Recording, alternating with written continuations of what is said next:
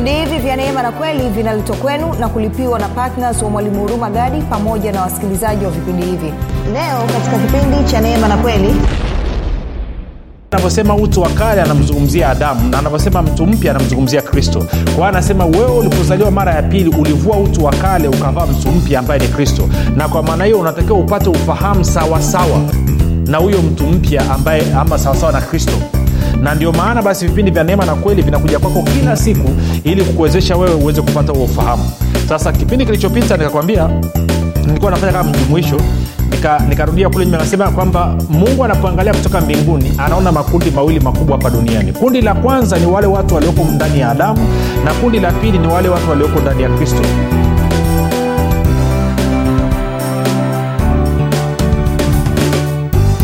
popote pale ulipo rafiki nakukaribisha katika mafundisho ya neema na kweli. Jina langu naitwa huruma gadi. Nina furaha kwamba umeweza kupata wasaa na fursa ya kuungana nami ili kusikiliza kile ambacho roho wa yesu kristo anakusudia kusema nasi katika kipindi cha leo. Uh, kumbuka tu vipindi vya neema na kweli vinakuja kwako kila siku muda na wakati kama huu. Na asante kwa wewe kufanya uamuzi wa busara na kuamua kusikiliza kipindi chako unachokipenda lakini pia asante kwa ajili ya wale wote ambao wamekuwa wakihamasisha wengine waweze kusikiliza vipindi vya neema na kweli.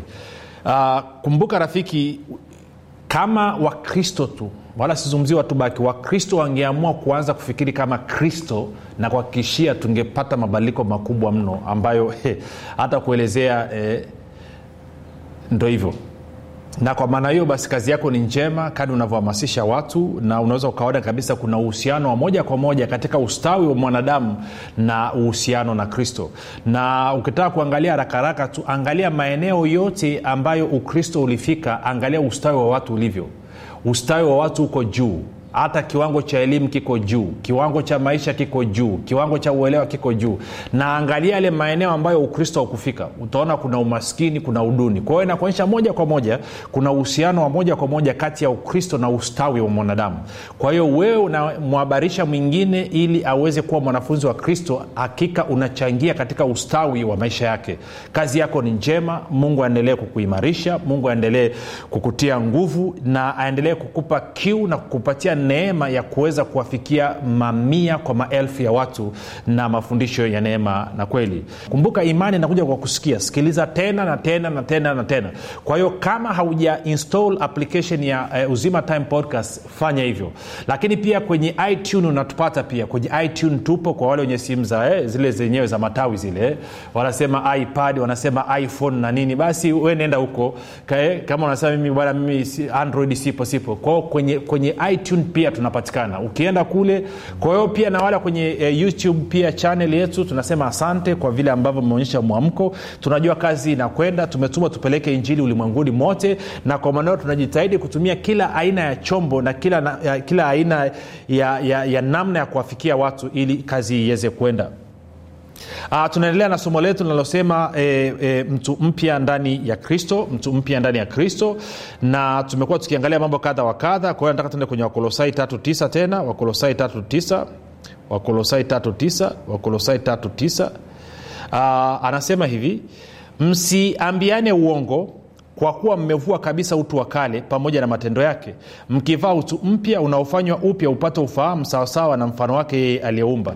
Nikakwambia anavyosema utu wa kale anamzungumzia adamu na anavyosema mtu mpya anamzungumzia kristo. Kwa hiyo anasema wewe ulipozaliwa mara ya pili ulivua utu wa kale ukavaa mtu mpya ambaye ni kristo. Na kwa maana hiyo unatakiwa upate ufahamu sawasawa na huyo mtu mpya ambaye ama sawasawa na kristo na ndio maana basi vipindi vya neema na kweli vinakuja kwako kila siku ili kukuwezesha wewe uweze kupata huo ufahamu.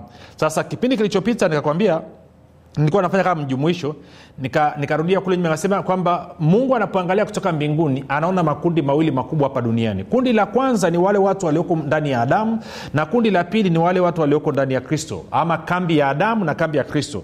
Na nikakwambia kati ya kambi ya adamu na kambi ya kristo kambi ya adamu ni wengi na kambi ya kristo ni wachache. Nikakwambia pia katika kambi ya kristo kuna makundi mawili.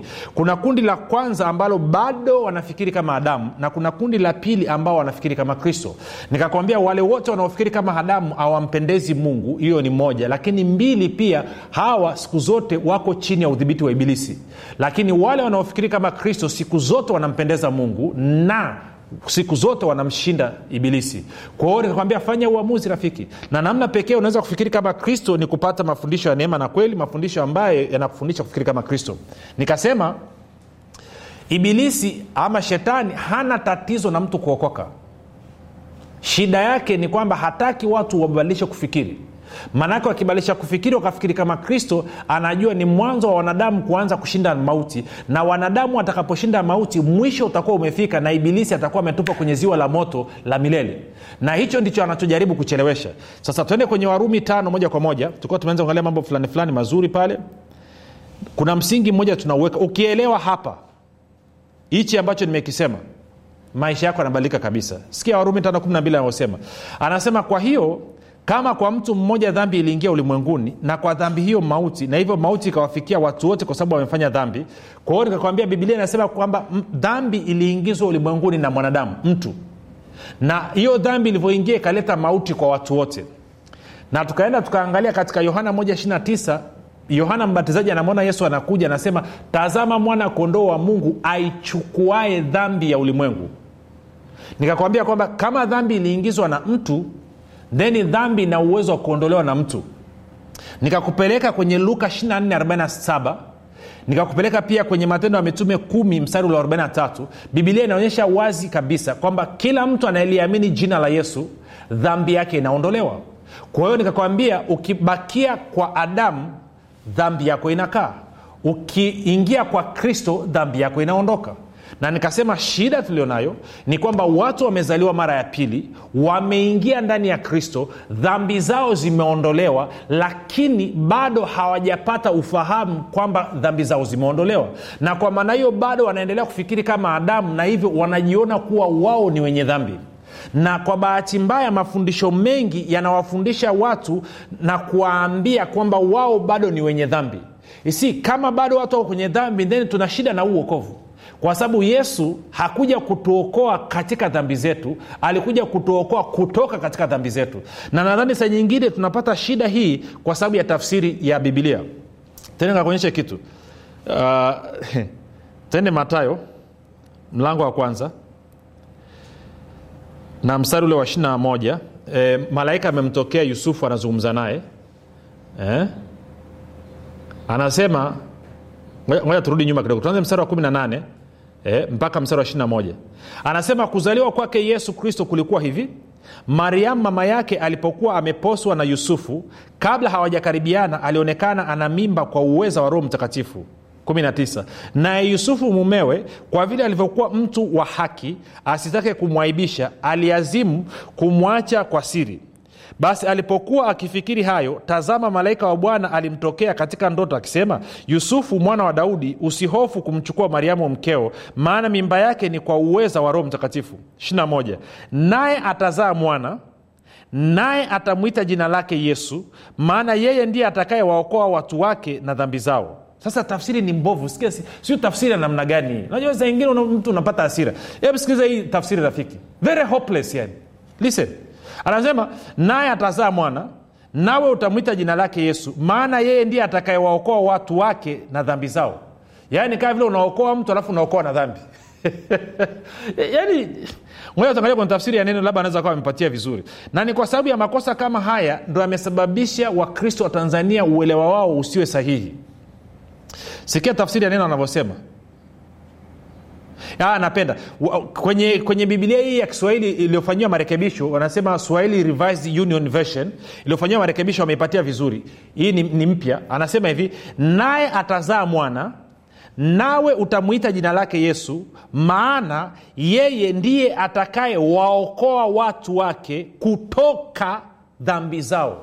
Kwao yesu amekuja kutuokoa kutoka katika dhambi. Hajajaja kutuokoa na kutuacha katika dhambi tumetolewa kutoka katika dhambi.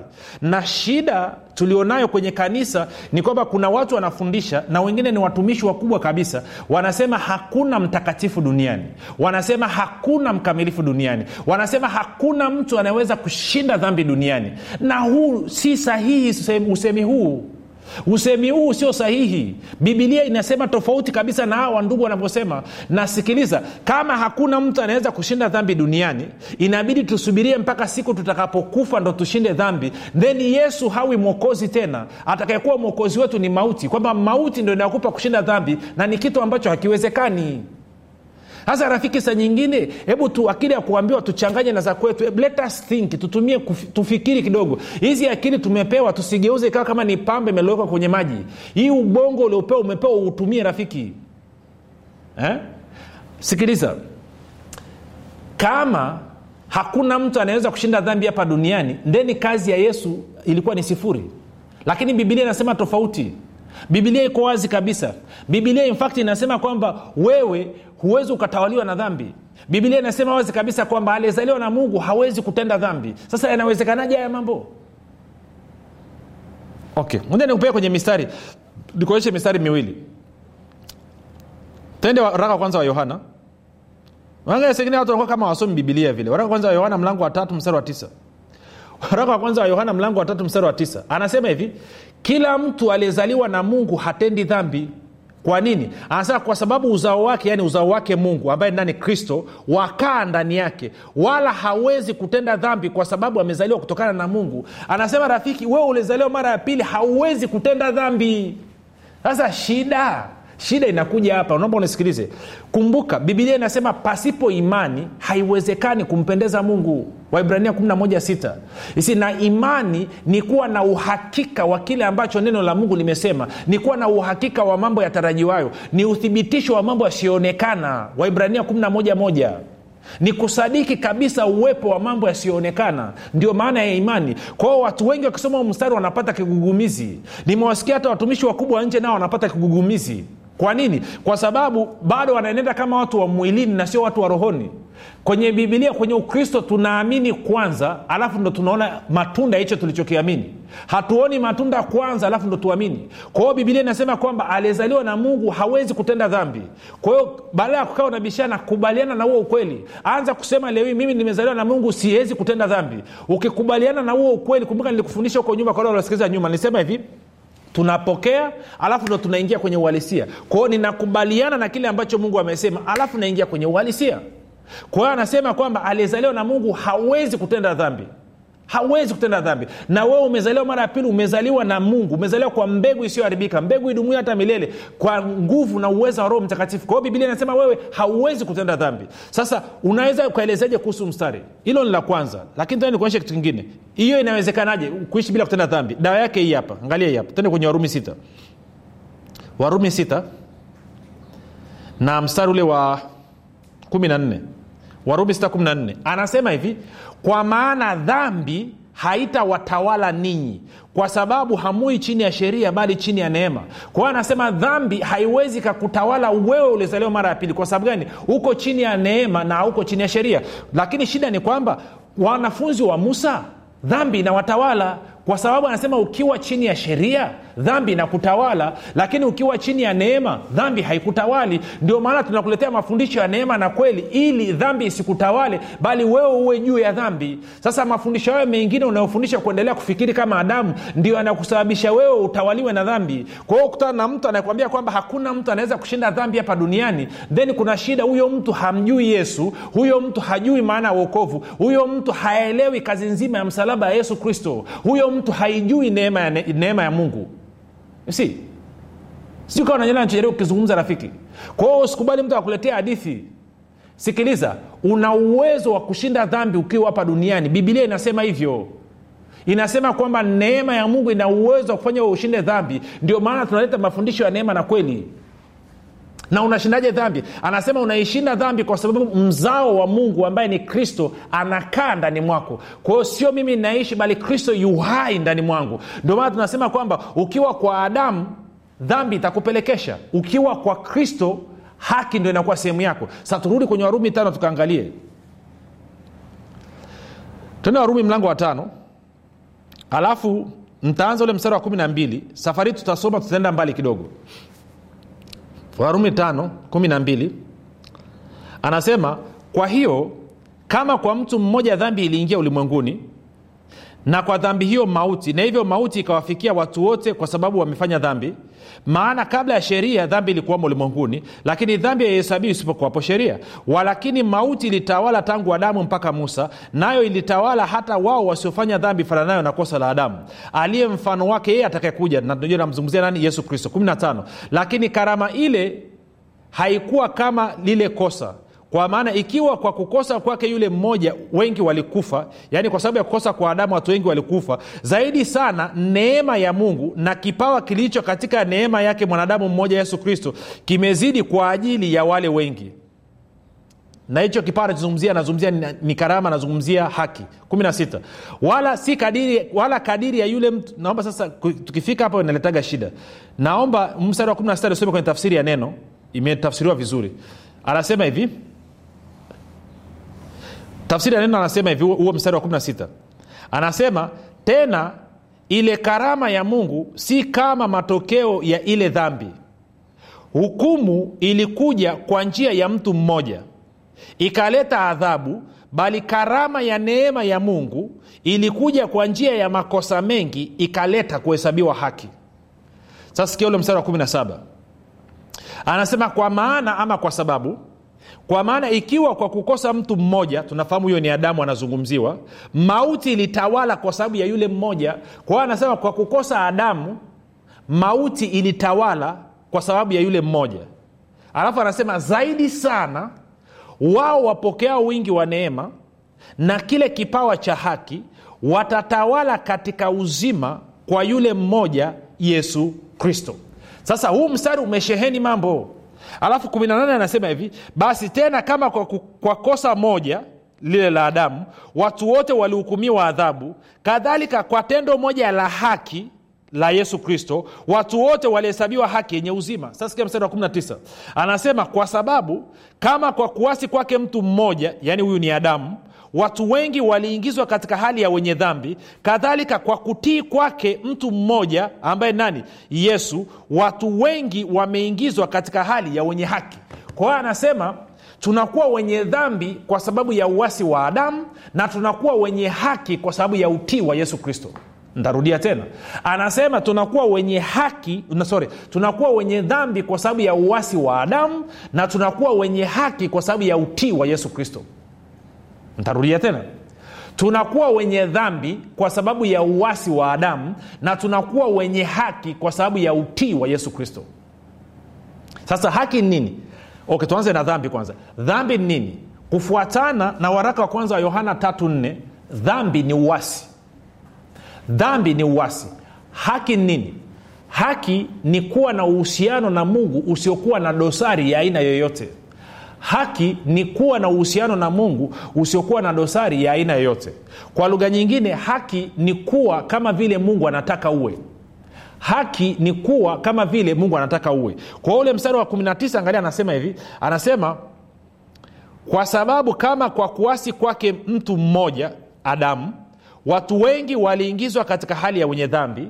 Kadhalika kwa kutii kwake mtu mmoja ama kutii kwake mmoja yaani yesu kristo watu wengi wameingizwa katika hali ya wenye dhambi. Tuko sawasawa rafiki? Sasa angalia sentensi sura 19 anasema kwa, kwa sababu kama kwa kuasi kwake mtu mmoja watu wengi waliingizwa. Waliingizwa ni sentensi inayozungumzia wakati uliopita. Kwa anazungumzia zamani waliingizwa katika hali ya wenye dhambi. Kadhalika kwa kutii kwake kwa kutii kwake mmoja yaani yesu kristo watu wengi wameingizwa. Wameingizwa ni wakati uliopo endelevu. Kwao moja waliingizwa ni wakati uliopita alafu wameingizwa ni wakati uliopo. Kwa hiyo anasema kwa uwasi wa adamu watu wengi waliingizwa katika hali ya dhambi. Alafu kwa utii wa yesu kristo watu wengi wameingizwa katika hali ya haki kwa hiyo dhambi tumeipata kwa kuzaliwa na mwanamke. Maanake tulivyozaliwa hapa duniani katika mwili tulizaliwa tukiwa ni uzao wa adamu bin adamu binadamu mwana wa adamu lakini tulipozaliwa mara ya pili maana yake tulizaliwa kwa neno na kwa roho tukazaliwa wenye haki. Kwa hiyo dhambi tunakuwa wenye dhambi kwa kuzaliwa na tunakuwa wenye haki kwa kuzaliwa mara ya pili. Kwao vyote viwili vinapatikana kwa kuzaliwa. Sio kwa sababu ya umefanya kitu chochote. Huna unaloweza kulifanya ili uwe mwenye haki. Haki tumeambiwa hapa katika warumi 517 ni zawadi. Zawadi uliopewa na kristo. Kama vile ambavyo kama vile ambavyo dhambi nayo ni zawadi uliopewa na adamu.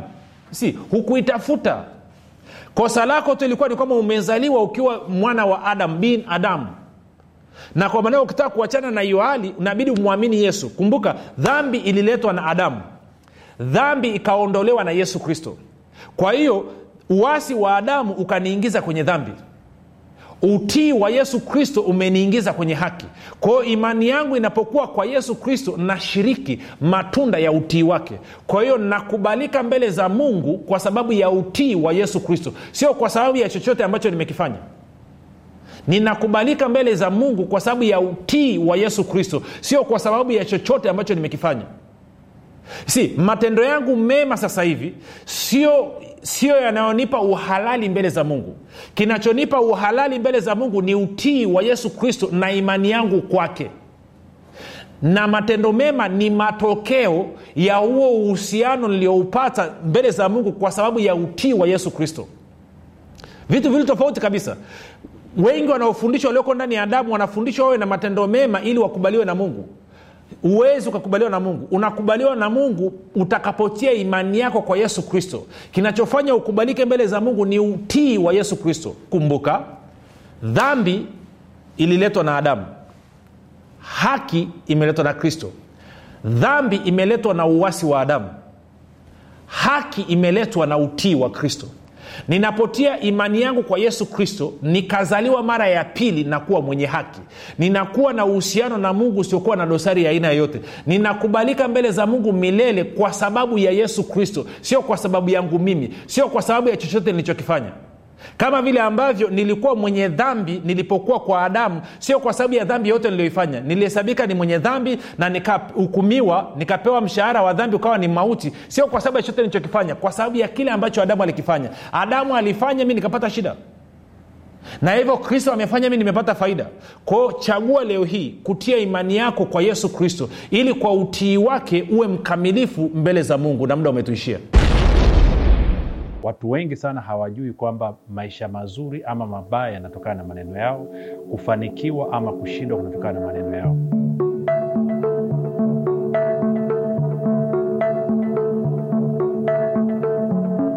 Tunapozungumzia neno ukiri ama kitabu cha ukiri tunamaanisha linatokana na neno la kigiriki ama la kiunani neno linasema homologio homologio maanaake ni kusema katika hali ya kukubaliana. Hivyo tunavyozungumzia ukiri katika mtazamo wa muktadha wa bibilia maanaake ni kwamba tunazungumza habari ya mwanadamu ama mtu kuzungumza katika hali ya kukubaliana na kile ambacho mungu anasema. Ni vigumu sana kupata matokeo ya maombi kama hauna ukiri sahihi. Kwa sababu usipokuwa na ukiri sahihi ukiri ambao unaendana na ufahamu sahihi majibu ya maombi yako hayawezi kutokea. Kila mtu ambaye ana changamoto katika maisha yake sasa hivi ni kwa sababu ya kinywa chake. Maneno yako ni kama umeme. Umeme ukiutumia vizuri utakupa faida. Utapika utapasi nguo utawasha ya condition utachaji simu na kadhalika na kadhalika. Lakini umeme huo huo ukikosea ukaukamata vibaya utakuua. Kwao maneno nayo ukijua namna ya kushirikiana nao na kuyatumia yatakupa maisha mazuri hapa duniani. Lakini usipojua namna ya kushirikiana nao na kuyatumia kwa faida yako maanake ni kwamba maisha yako atajua matatizo. Mungu ana makusudi maalum na maisha yetu. Mungu ametuumba ili tutawale na mungu ametuumba ili na sisi tuumbe vitu tunavyovitaka katika mazingira yaliyotuzunguka. Lakini hapo kabla hatukuwa tunafahamu hivyo tulikuwa tunazungumza kinyume na neno la mungu lilivyosema. Lakini baada ya kukutana na kitabu cha mwalimu huruma gadi cha nguvu ya ukiri kimenisaidia sana kimenisababisha na mimi leo sasa hivi nazungumza kama mungu anavyotaka nizungumze kama mungu alivyoyakusudia maisha yangu kwenye kitabu hiki kuna jambo kubwa moja ambalo limebadilisha maisha yangu na hilo ni kutoka kwenye ile sehemu ya kwanza ya kitabu hiki kwamba ufahamu kuhusu ukimwi. mara nyingi sana tunapoishi hapa duniani wengi hawajui maneno anayoyasema au wanayoyaongea huwa yana matokeo gani kwa hiyo niliposoma kitabu hiki cha nguvu ya ukiri jambo moja lililobadilisha kwanza maisha yangu ilikuwa ni kubadilika kutoka kwenye kukiri mambo ambayo sio sahihi kwenda kwenye nguvu ya kukiri mambo ambayo ni sahihi. Kwa hiyo ningependa tu niseme kwamba katika hilo nimeona mabadiliko na nimeona matokeo na mungu ni mwema kwenye maisha yangu. Kwa nini kitabu hichi pia ni tofauti na kitabu kingine tuna sehemu ya pili katika kitabu hiki maanake viko viko sehemu mbili. Sehemu ya kwanza tunakujengea ufahamu sehemu ya pili tunakupa nafasi ya wewe kufanya mazoezi. Katika sehemu ya pili tumekuwekea aina mbalimbali za ukiri ambazo mtu atazitumia kila siku kufanya mazoezi na kuanza kuumba kesho yake. Leo kwao hatukufundishi tu tukakupa ufahamu alafu tukakuacha hewani. Hapana. Tunakufundisha tunakupa ufahamu tunakujengea uwezo na baada ya hapo tumekupa sample za kuanzia vitu vya kuanzia uanze kufanya ukiri Kitabu cha Nguvu ya Ukiri kinatuelewesha kwamba tuanze kuishi yale maisha halisi ambayo Mungu ameyakusudia katika maisha yetu. Kwa hiyo unapolichukua neno la Mungu, ile nguvu sasa ambacho kile Mungu amekikusudia kinaanza kudhihirika katika damu na nyama katika mwili wako, na hakika unakuwa mzima. Na mimi nimekishuhudia hicho hata nyumbani kwangu.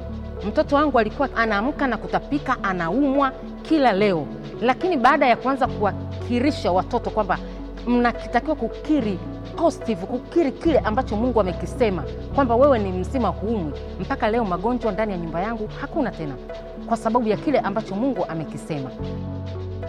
Kila mtu ambaye anataka kubadilisha maisha yake atapata kitabu hichi cha nguvu ya ukiri lakini zaidi ya yote kwa sisi ambao tuko mijini sisi ambao tumebarikiwa sisi ambao tumefanikiwa tutawasaidia wale walioko vijijini ambao hawana uwezo wa kupata vitabu hivi kwa kuwachangia na kuwanunulia hawa watu vitabu vile. Kwa hiyo mimi na wewe tuna fursa tuna nafasi adimu ya kuweza kuleta mabadiliko katika maisha ya watu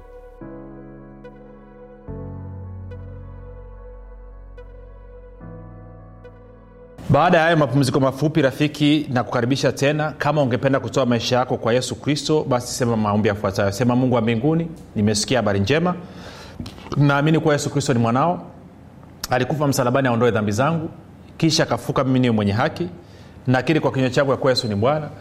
Bwana yesu nakukaribisha katika maisha yangu. Uwe bwana na mwokozi mponyaji mstawishaji mwezeshaji na mlinzi wa maisha yangu asante kwa maana mimi sasa ni mwana wa mungu. Rafika umefanya maombi mafupi na kukaribisha katika familia ya mungu.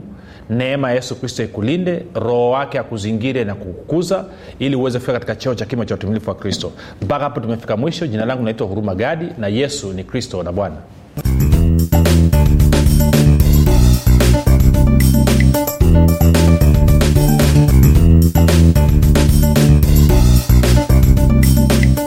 umekuwa ukisikiliza kipindi cha neema na kweli kutoka kwa mwalimu huruma gadi.